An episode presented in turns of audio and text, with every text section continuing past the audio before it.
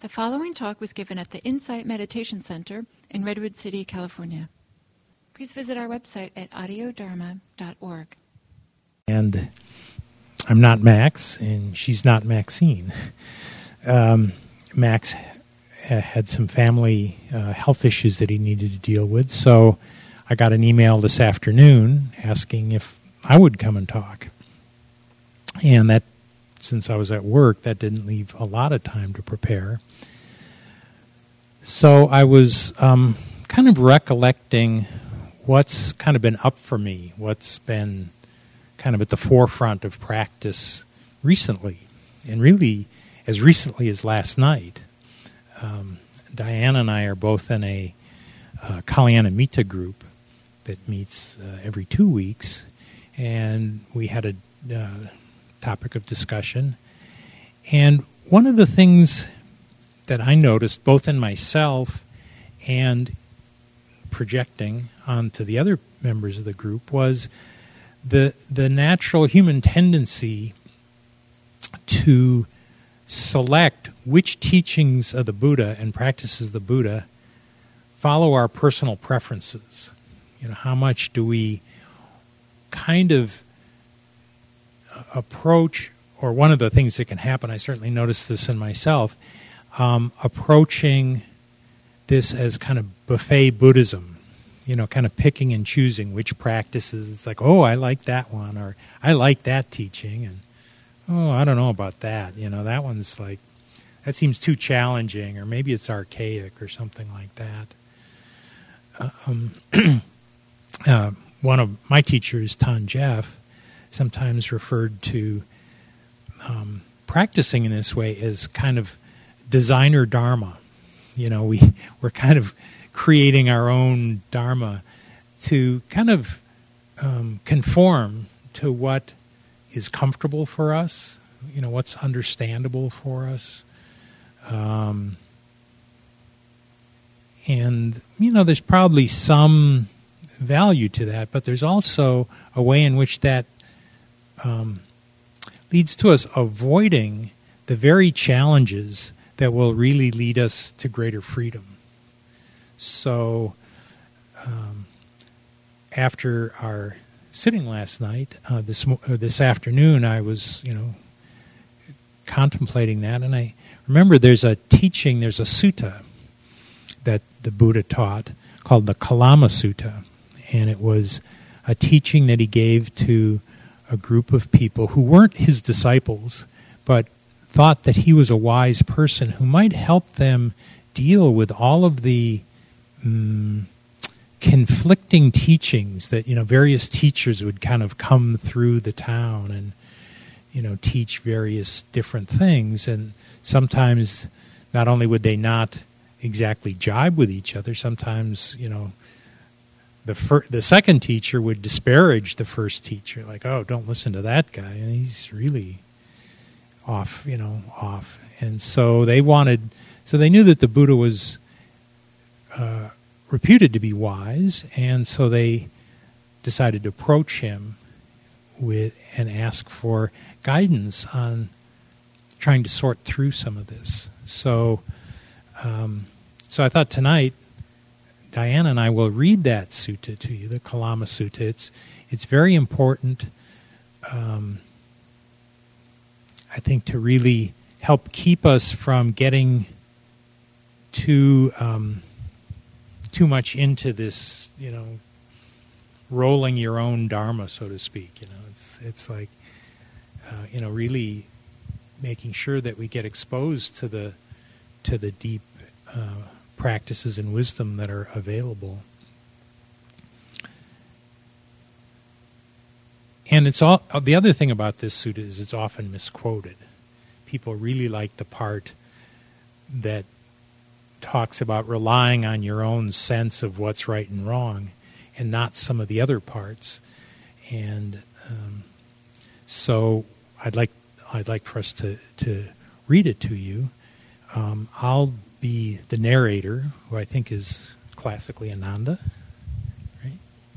Ananda, and I'll also be the the Kalamas, the voice of the Kalamas, and Diana will be the Buddha. So, what I'd like you to do, well, so first of all, ha- have any of you heard of the Kalama Sutta? Okay. Um, a couple of you have. Um, so actually, this is good then. So you'll you'll be able to hear the whole thing and not just the um, the version, the the parts of it that people like to quote, but the whole thing.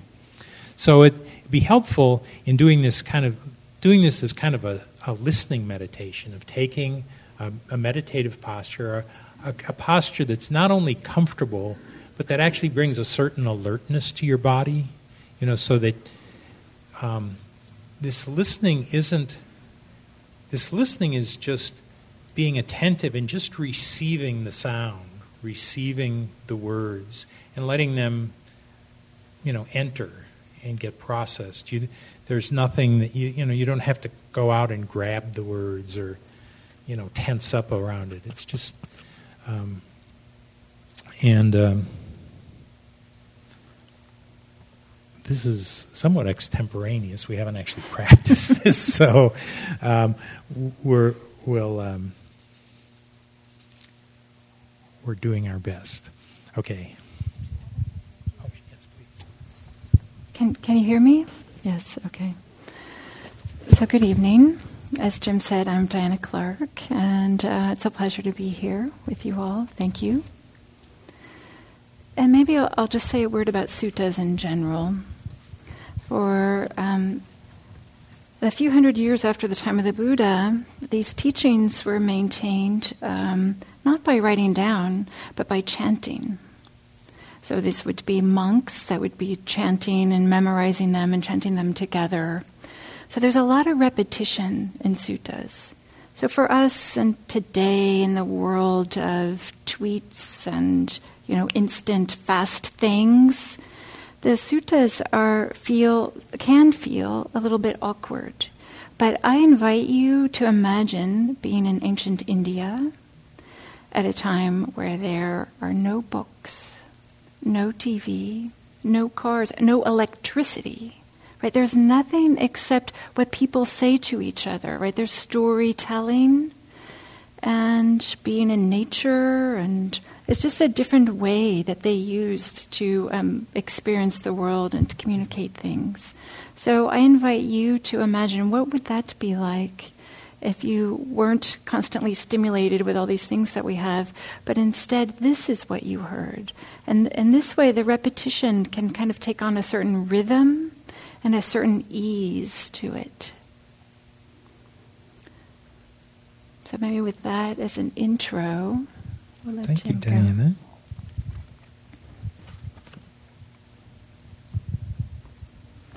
Go.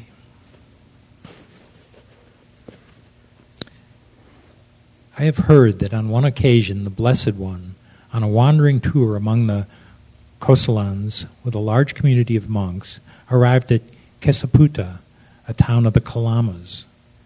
The Kalamas of Kesaputta heard it said, Gotama the, comp- the contemplative, the son of the Sakyans, having gone forth from the Sakyan clan, has arrived at Kesaputta. And of that, Master Gotama, this fine reputation has spread. He is indeed a blessed one, worthy and rightly self awakened, consummate in knowledge and conduct, well gone, a, knower, a knower of the cosmos, an unexcelled trainer of those persons ready to be tamed, teacher of human and divine beings, awakened, blessed. He is made known, having realized that through direct knowledge, this world with its devas, maras, and brahmas, its generations with their contemplatives and brahmins, their rulers and common people, has explained the Dhamma admirable in the beginning, admirable in the middle, admirable in the end. Has expounded the holy life both in its particulars and, its, and in its essence, entirely perfect, sur- surpassingly pure. It is good to see such a worthy one. So the Kalamas of Kesaputta went on to went to the Blessed One on arrival, some of them bowed, bowed down to him and sat to one side. Some of them exchanged courteous greetings with him, and after an exchange of friendly greetings and courtesies, sat to one side. Some of them sat to one side, having saluted him with their palm, their hands palm to palm over their hearts. Some of them sat to one side, having announced their name and clan. Some of them sat to one side in silence. As they sat there, the Kalamas of Kesaputta said to the Holy One, Lord, there are some Brahmins and contemplatives who come to Kesaputta. They expound and glorify their own doctrines, but as for the doctrines of others, they deprecate them, revile them, show contempt for them, and disparage them. And then other Brahmins and contemplatives come to Kesaputta. They expound and glorify their own doctrines, but as for the doctrines of others, they deprecate them, revile them, show contempt for them, and disparage them. They leave us absolutely uncertain and in doubt. Which of these venerable Brahmins and contemplatives are speaking the truth, and which ones are lying? Of course you are uncertain, Kalamas. Of course you are in doubt. When there are reasons for doubt, uncertainty is born. So, in this case, Kalamas, don't go by reports, by legends, by traditions, by scripture, by logical conjecture, by inference, by analogies, by agreement through pondering views, by probability, or by the thought, this contemplative is our teacher. When you know for yourselves that these qualities are unskillful. These qualities are blameworthy. These qualities are criticized by the wise.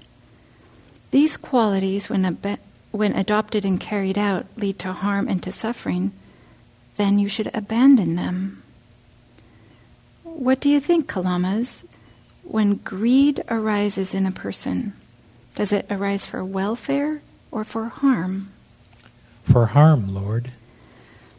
And this greedy person, overcome by greed, her mind possessed by greed, kills living beings, takes what is not given, goes after another person's husband, tells lies, and induces others to do likewise, all of which is for long term harm and suffering. Yes, Lord. Now, what do you think, Kalamas?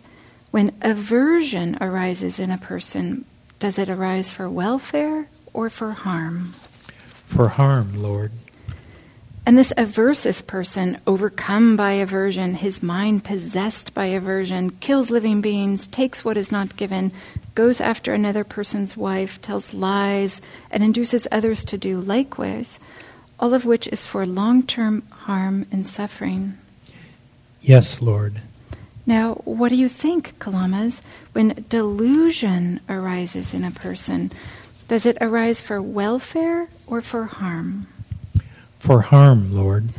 And this deluded person, overcome by delusion, her mind possessed by delusion, kills living beings, takes what is not given, goes after another person's husband, tells lies, and induces others to do likewise, all of which is for long term harm and suffering.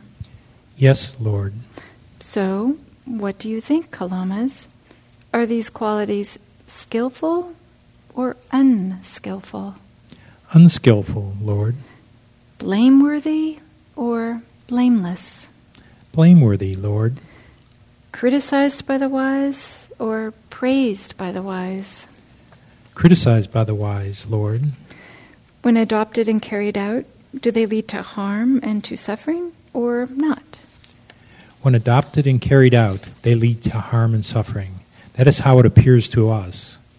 So, as I said, Kalamas, don't go by reports, by legends, by traditions, by scripture, by logical conjecture, by inference, by analogies, by agreement through pondering views, by probability, or by the thought, this contemplative is our teacher. When you know for yourselves that these qualities are unskillful. These qualities are blameworthy. These qualities are criticized by the wise. these qualities, when adopted and carried out, lead to harm and to suffering, then you should abandon them. Thus was it said, and in reference to this was it said. Now, Kalamas, don't go by reports, by legends, by traditions, by scripture, by logical conjecture, by inference, by analogies, by agreement through pondering views, by probability, or by the thought, this contemplative is our teacher. When you know for yourselves that these qualities are skillful, these qualities are blameless, these qualities are praised by the wise. These qualities, when adopted and carried out, lead to welfare and to happiness. Then you should enter and remain in them. So, what do you think, Kalamas? When lack of greed arises in a person, does it arise for welfare or for harm? For welfare, Lord. And this ungreedy person, not overcome by greed, her mind not possessed by greed, doesn't kill living beings. Take what is not given, go after another person's husband, tell lies, or induce others to do likewise, all of which is for long term welfare and happiness. Yes, Lord. What do you think, Kalamas? When lack of aversion arises in a person, does it arise for welfare or for harm? For welfare, Lord. And this unaversive person, not overcome by aversion, his mind not possessed by aversion, doesn't kill living beings, take what is not given, go after another person's wife, tell lies, or induce others to do otherwise all of which is for long term welfare and happiness. Yes, Lord. What do you think, Kalamas? When lack of delusion arises in a person, does it arise for welfare or for harm? For welfare, Lord.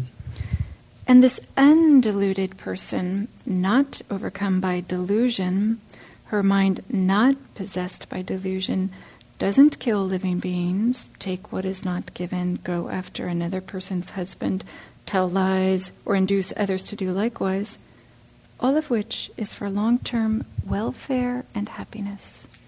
Yes, Lord. So, what do you think, Kalamas? Are these qualities skillful or unskillful? Skillful, Lord. Blameworthy or blameless? blameless, Lord. Criticized by the wise or praised by the wise? Praised by the wise, Lord. When adopted and carried out, do they lead to welfare and to happiness or not? When adopted and carried out, they lead to welfare and to happiness. That is how it appears to us.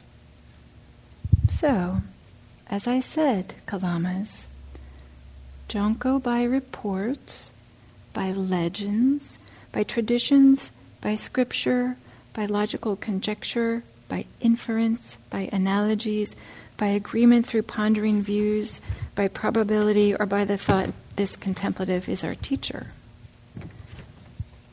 When you know for yourself that these qualities are skillful, these qualities are blameless, these qualities are praised by the wise, these qualities, when adopted and carried out, lead to welfare and to happiness. Then you should enter and remain in them. Thus was it said, and in reference to this was it said. Now, Kalamas. One who is a disciple of the noble ones, thus devoid of greed, devoid of ill will, undeluded, alert, and resolute, keeps pervading the first direction, as well as the second direction, the third, and the fourth, with an awareness imbued with goodwill. Thus, she keeps pervading above, below, and all around, everywhere, and in every respect the all encompassing cosmos with an awareness imbued with goodwill. Abundant, expansive, immeasurable, free from hostility, free from ill will. She keeps pervading the first direction as well as the second direction, the third, and the fourth, with an awareness imbued with compassion, sympathetic joy, and equanimity. Thus she keeps pervading above, below, and all around, everywhere, and in every respect, the all encompassing cosmos with an awareness imbued with compassion, sympathetic joy, and equanimity. Abundant, expansive, immeasurable, free from hostility, free from ill will.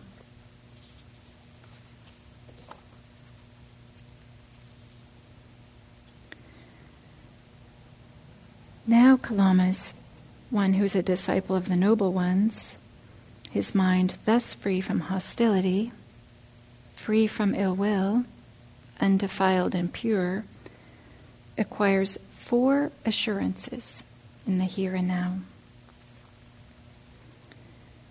If there is a world after death, if there is the fruit of action rightly and wrongly done, then this is the basis by which, with the breakup of the body after death, I will reappear in a good destination, the heavenly world.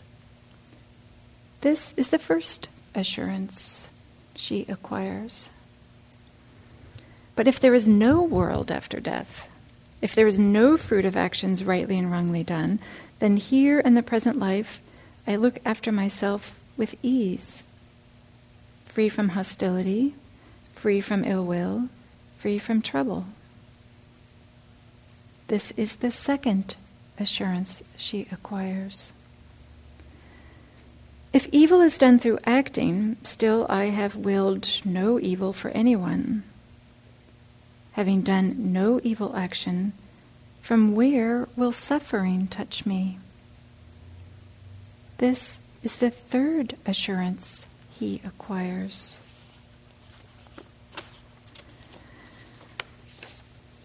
But if no evil is done through acting, then I can assume myself pure in both respects. This is the fourth assurance he acquires. One who is a disciple of the noble ones, her mind thus free from hostility, free from ill will, undefiled and pure, acquires these four assurances in the here and now. So it is, Blessed One, so it is, O one well gone, one who is a disciple of the noble ones, his mind thus free from hostility, free from ill will, undefiled and pure, acquires four assurances in the here and now. If there is a world after death, if there is the fruit of actions rightly and wrongly done, then this is the basis by which, with the breakup of the body after death, I will reappear in a good destination, the heavenly realm, world. This is the first assurance he acquires. But if there is no world after death, if there is no fruit of action rightly and wrongly done, then here in the present life I look after myself with ease, free from hostility, free from ill will, free from trouble. This is the second assurance she acquires. If evil is done through acting, still I have willed no evil for anyone having done no evil action, from where will suffering touch me? This is the third assurance he acquires. But if no evil is done through acting, then I can assume myself pure in both ways. This is the fourth assurance he acquires. One who is a disciple of the noble ones, his mind thus free from hostility, free from ill will, un- undefiled and pure, acquires these four assurances in the here and now. Magnificent, Lord, magnificent. Just as if he were here to place upright what was overturned, to reveal what was hidden, to show the way to one who was lost, or to carry a lamp into the dark so that those with eyes could see forms. In the same way has the Blessed One, through many lines of reasoning, made the Dhamma clear. So go, we go to the Blessed One for refuge, to the Dharma, and to the Sangha of monks. May the Blessed One remember us as lay followers who have gone to him for refuge from this day forward for life. The end.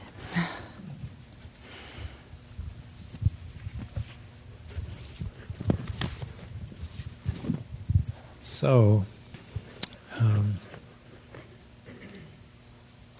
that was what the Buddha taught to people who hadn't yet even set foot on the path that he taught, but were wanted to know how you know how do you how do you decide um, what actions are going to be wholesome and which are not.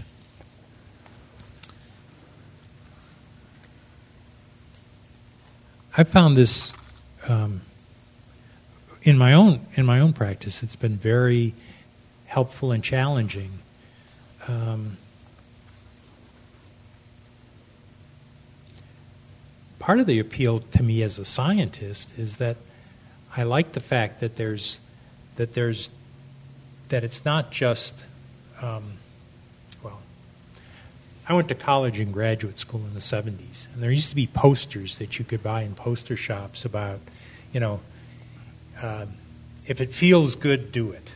You know, kind of that sense of um, just kind of going by your own um, preferences or, you know, what's what pleases you, what what's comfortable, that's obviously a deeply ingrained mm, process for us all. Um, but so going beyond that requires a couple of things. And fortunately, in downloading this article by Than Geoff about the Kalamas, it's sort of like the teacher's edition. He has the condensation in one paragraph at the beginning. so he talks about um,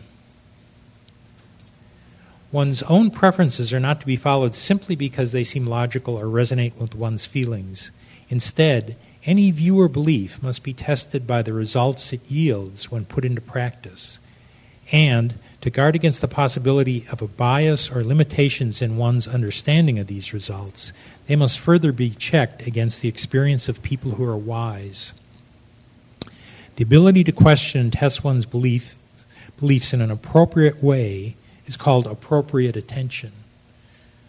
So having, you know, implementing in your practice appropriate attention. How are you testing? Is what I'm doing, is this really leading to long term happiness and well being of myself and others? Or am I kind of cutting ethical corners just to make life easier or you know more comfortable? So that testing is an important part, you know, kind of in a very as unbiased and um, honest way as possible. And then the ability to recognize and choose wise people as mentors is called having admirable friends. And he goes on um, that these are, respectively, the most important internal ex- and external factors for attaining the goal of practice. So,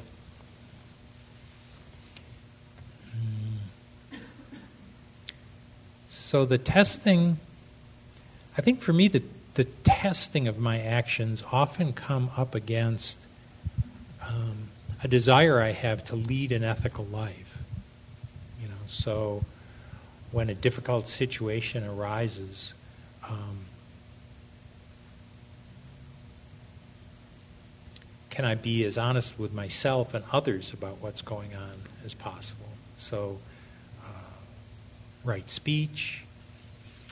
Um, I had an example just today. I was on a telecon with some of the NASA pilots and the Google pilots. They're going to do some maneuvers for me on Monday. And they said, Well, you said you want us to fly as, you know, from the maximum altitude to as low as we can go. And they said, Well, do you want us really to go down to 100 feet off the ground, or would 200 feet be okay? So this is a DC 8 and a small trainer jet flying wingtip to wingtip. And they said, you know, we could do it, but, you know, that's, it's kind of dicey doing it down to 100 feet. And I could see there was a certain greedy mind of, oh, I want that data as low as they can go. And um, when they asked, well, what do you really need? I had to say, you know, I don't really know for sure. I don't really know how much difference there's going to be there. So um, I need you, you all, to do what's going to be safe. Um, another place where I found, particularly early in practice, that I might have some difficulties, for example, with the precepts, with, with the guidelines, the, the training practices for ethical behavior, was um, not intoxicating the body and mind with drugs and alcohol. And I find that that's an area where there can often be a lot of rationalization, like, well, it doesn't say that you can't drink at all. You just are supposed to avoid heedlessness. And so that, that can lead to kind of a slippery slope. Um, I'm trying to think of uh, perhaps another kind of simple example is the, the precept about not taking life. You know, and so um,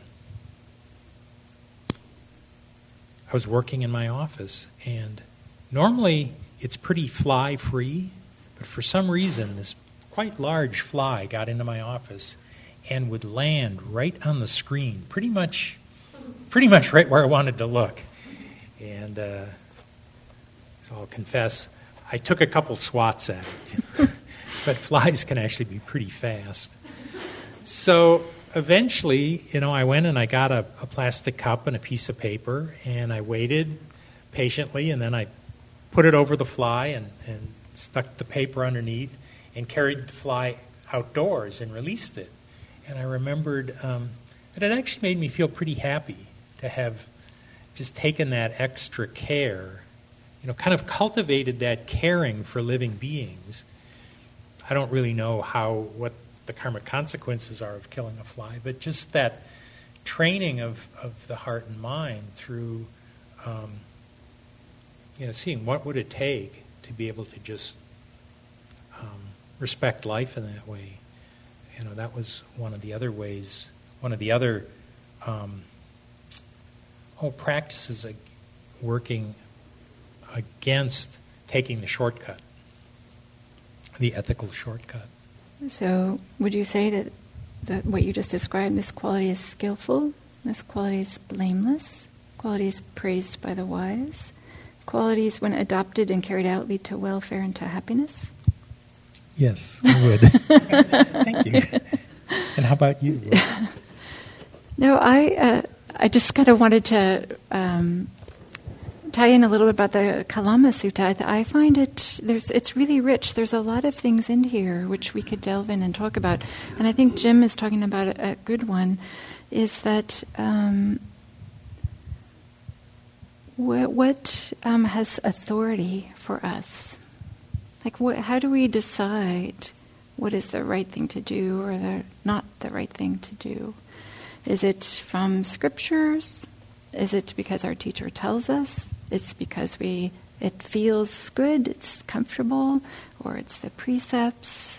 And I think that's what the um, Geoff and his interpretation and the Buddha is trying to point towards here is that you can use, you can ask yourselves these questions when you know that these it's skillful, blameless. For me, that's a very interesting thing. Blameless.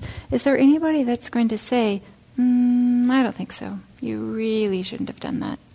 Right? That's kind of uh, something. Is there anybody that's going to say that? That could be a, a way for us to examine what we're going to do. Would it be praised by the wise? If you know people who are wise, would they say, yeah, that was a good thing to do? Or do they lead to welfare and happiness? Not only for yourself, but for others, and ideally for yourself and others as a way to evaluate what to do and to use that as kind of the authority as opposed to this is what my preference is, or this is what somebody told me, or this is what's written down. or this is the way I've always done it, this is tradition, the way my family's always done it, the way our society's always done it, or or by um, Geoff translates this expression logical conjecture. I think most of us that find ourselves in this room are pretty smart people that can talk ourselves into and out of all kinds of things. So for me, that's why I find it's very useful to imagine well, let's get back to blameless or, or praised by the wise, because I can rationalize and justify all kinds of things, just like kind of Jim was demonstrating for us, right? So it's often helpful to see, like, okay, what would somebody else who has a different perspective, what would they think about this? Would we have to do some fast talking to convince them, yes, this was a good idea? Or, or is it clear that it was blameless and skillful?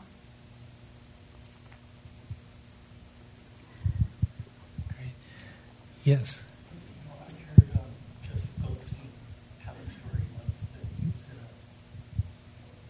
Should we have? Can you use the microphone, just so that all everybody can hear? Thank you. I, I heard the teacher Joseph Goldstein tell a story once that he was in a line at a retreat uh, for, for, for, for, a meal, and there was something that everybody liked. Can you hold like this? I don't, I don't remember quite what the food was, but um, there was a sign that said in moderation, please. And he looked at it and he said, Well, how much of this can I take and have it still be in moderation? and I think, you know, when you're talking about heedlessness, it's the same sort of thing, you know, well, how much wine can I drink? How much food can I have? And it's still in, in moderation and, you know, sort of what, what's skillful and what's not. But um, I, I just always remember that's that story that um, um, you know how do you make those judgment calls and what what's your criteria and just wanted to share that I think that question of how do you make those judgment calls is exactly what the Kalama Sutta is trying to say. Saying, is it skillful? Is it blameless? Is it praised by the wise? And in general, the Buddha is telling us if it's motivated or has underlying greed, hatred, or delusion, it's probably not skillful, it's probably not wise. But if it has non greed, non hatred, non delusion underneath it, it's probably something that is a good thing, that is skillful. I was just looking through, there was a, a, a, an article by Bhikkhu Bodhi, who is, I think, one of, one of the other wise teachers that I've had access to, he talks about um, like a person worthy of respect should have a sense of seven things the Dhamma, so the teachings of the Buddha, its meaning, oneself, enough, the right time and place, social gatherings, and how to judge individual people. So, as you were saying, the, uh, I won't go through all of these right now, but um, he, writes on this having a sense of enough applies primarily to your use of the requisites of life food, clothing, shelter, and medicine. But it can also apply to intangibles, such as when you need less desire, effort, concentration, or thinking in your practice, and when you need more. You know, so that's that's one of those. Um, well, I think Than Geoff was describing this practice. The wise person can be somebody that you sort of apprentice yourself to, somebody that you can see has developed these skills, these seven skills, and you can learn from either by sitting and talking to them or in traditional ways actually living in their monastery and kind of watching them moment to moment and, and learning um, non-verbally, you know, so that watching another person to see, um, getting a sense of what's enough.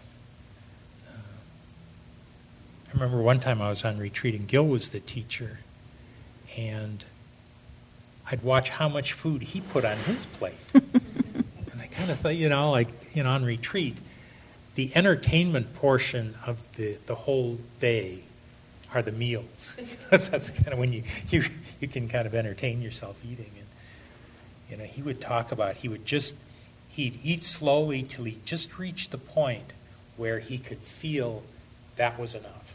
That was, you know, that was all all the food the body needed. And uh, you know, for me, the mind was just like, oh. On my first retreat, the food was so good. I mean, it was, this woman Nancy was the cook. You know, it's just like mostly I, what I found was I would think, I wonder what other people are thinking about me taking this much food. Like, how much food can I take and not have people think that I'm a glutton? so, um, you know, it takes some discipline and some learning, as Gil would teach me, that, well, it's really great.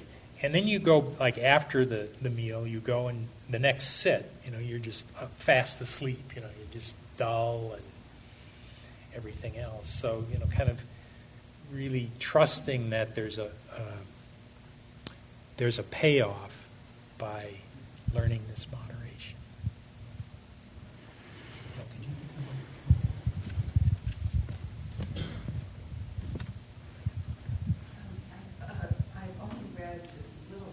I think it needs to be turned on. Is the microwave is it, is it on? Sure. The light's on. Okay. It's Yeah, then just hold it like that. Tonight was very interesting to hear this whole story because I've just seen little sections of it. Really, I've never seen the whole story, so that was very interesting. Um, but uh, what I wanted to raise the issue of is that I struggle with very much is, you know, society imposes supposedly qualities that we should have when, you know, I know in my heart that they are not, you know, they're not right.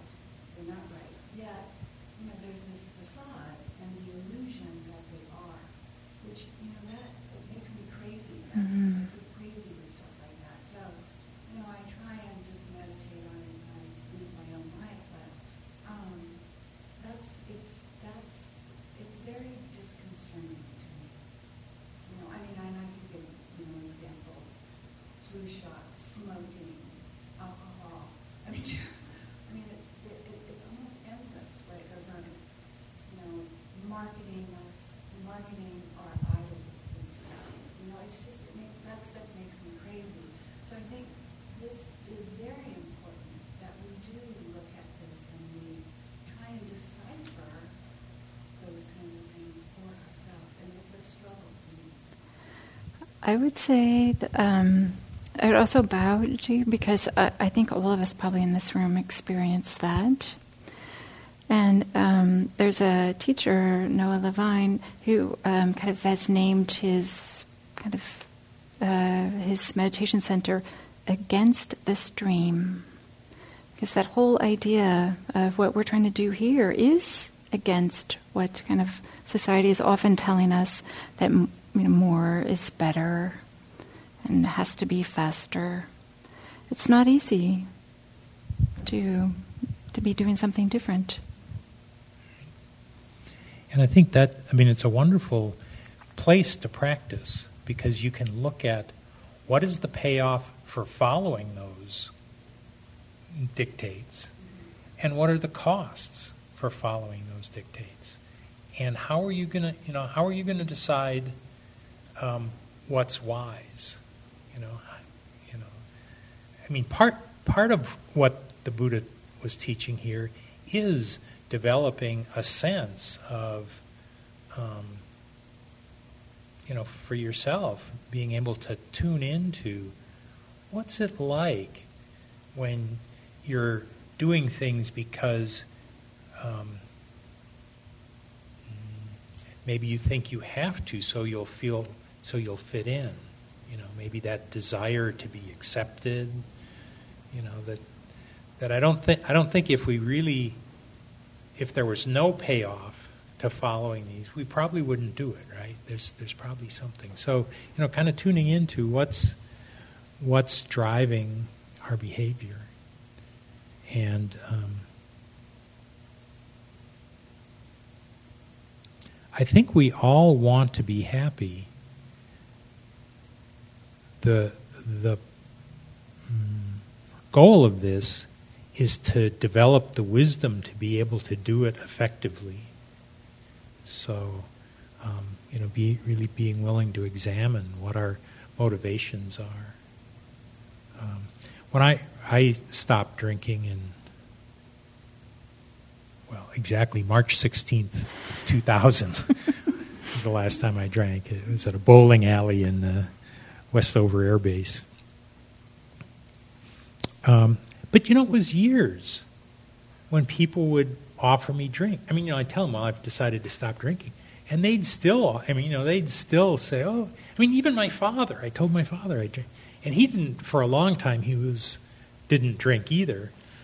And um, I don't know if they really couldn't comprehend that I didn't want to drink or whether there was some kind of, you know, whether there was a testing or whether they thought, you know, I, I bet he really does, and we just, you know, trying to be socially acceptable or something. So when it was clear in my mind, drinking is not going to lead me to the happiness that I'm seeking. And that came to me in, a, in an insight one night. Um, then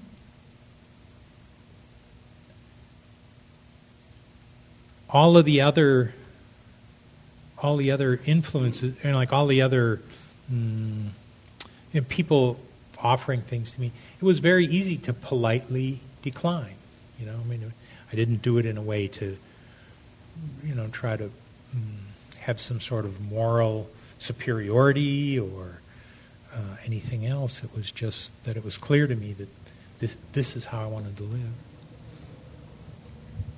I think that's great because you, you're um, bringing this back to the Kalama Sutta, is that you are you kind of recognize that oh maybe drinking is for me unskillful, blameworthy, criticized by the wise, lead to harm and suffering. Therefore, I'm going to abandon them.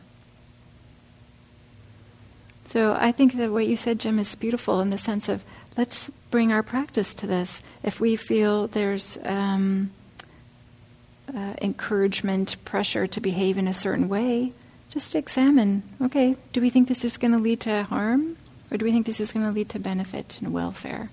Is this going to be considered skillful or unskillful? Wholesome or unwholesome? And this is a really fruitful place to be. Maybe sometime you'll say, oh, you know, I'm sure this is fine. And then you'll discover, oh, maybe it isn't. Or maybe the opposite. You'll think like, you know, I'm not, I don't think this is good. I'm not going to do it. But then maybe you'll discover there's a way that you can do it in a way that is uh, beneficial. So I think it's a beautiful place to practice, to kind of just um, what, to examine what the outcomes of the activities that we do. And when we feel pressure to do things that don't feel quite right, to imagine, okay, if I do this, will it be considered skillful, unskillful, wholesome or unwholesome?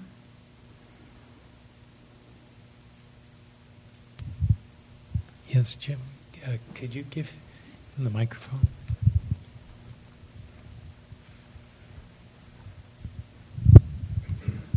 I think uh, one thing that uh, uh, most of us would also have uh, a question about is who to consider the wise that will praise or uh, deprecate something. Um, an example I can think of is the Buddhist wise would praise anything that um, represents a, a, rejection of killing anything alive or um, sentient beings anyway.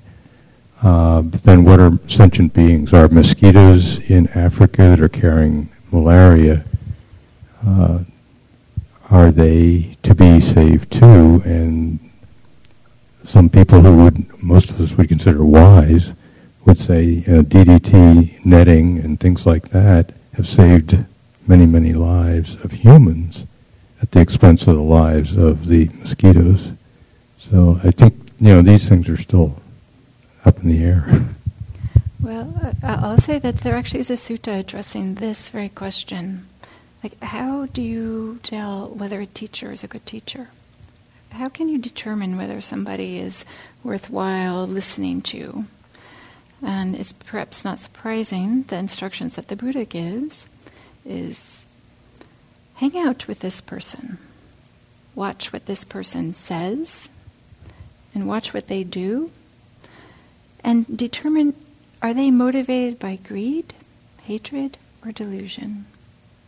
So I think that's pretty, that's a one way to see, to evaluate. Maybe it's not obvious how to do this, what a person's uh, motivations are or intentions, and maybe it takes time to really watch them for a while. But I kind of like this as a way to evaluate. This a wise person will not be coming from greed, hatred, or delusion.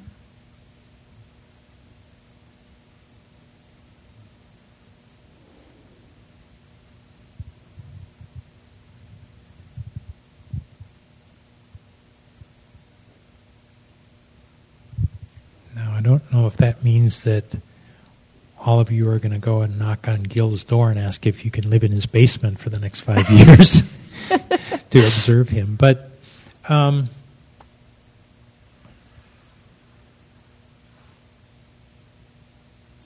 I, I, imagine, you know, one of one of the criterions that um, it's maybe more instinctive is when you spend some time around somebody, do you trust them?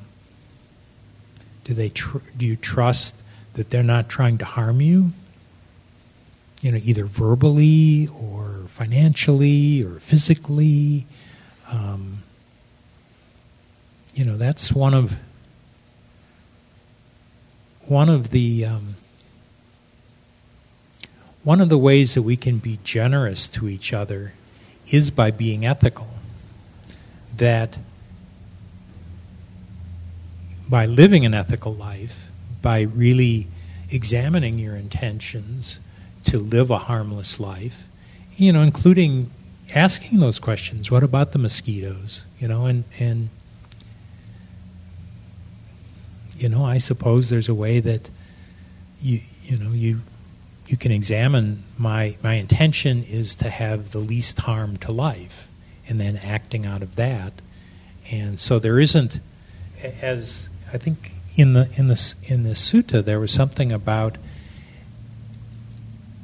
if your action led to the taking of life but there wasn't an, a, a, an intention to harm then then that's okay you know so um, so by living an ethical life, then people that sense that people know they can trust you, that they're not going to be harmed, that's a real gift.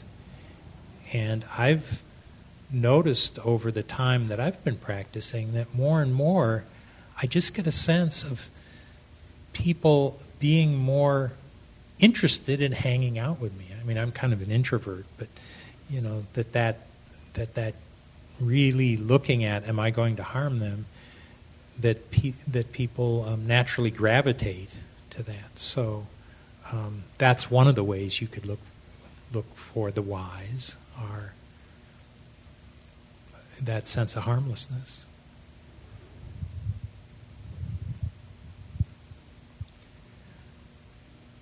Okay, so uh, it's a little after nine.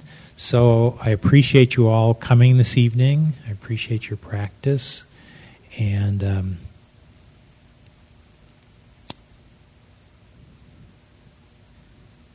may you live an ethical and harmless life. Mm.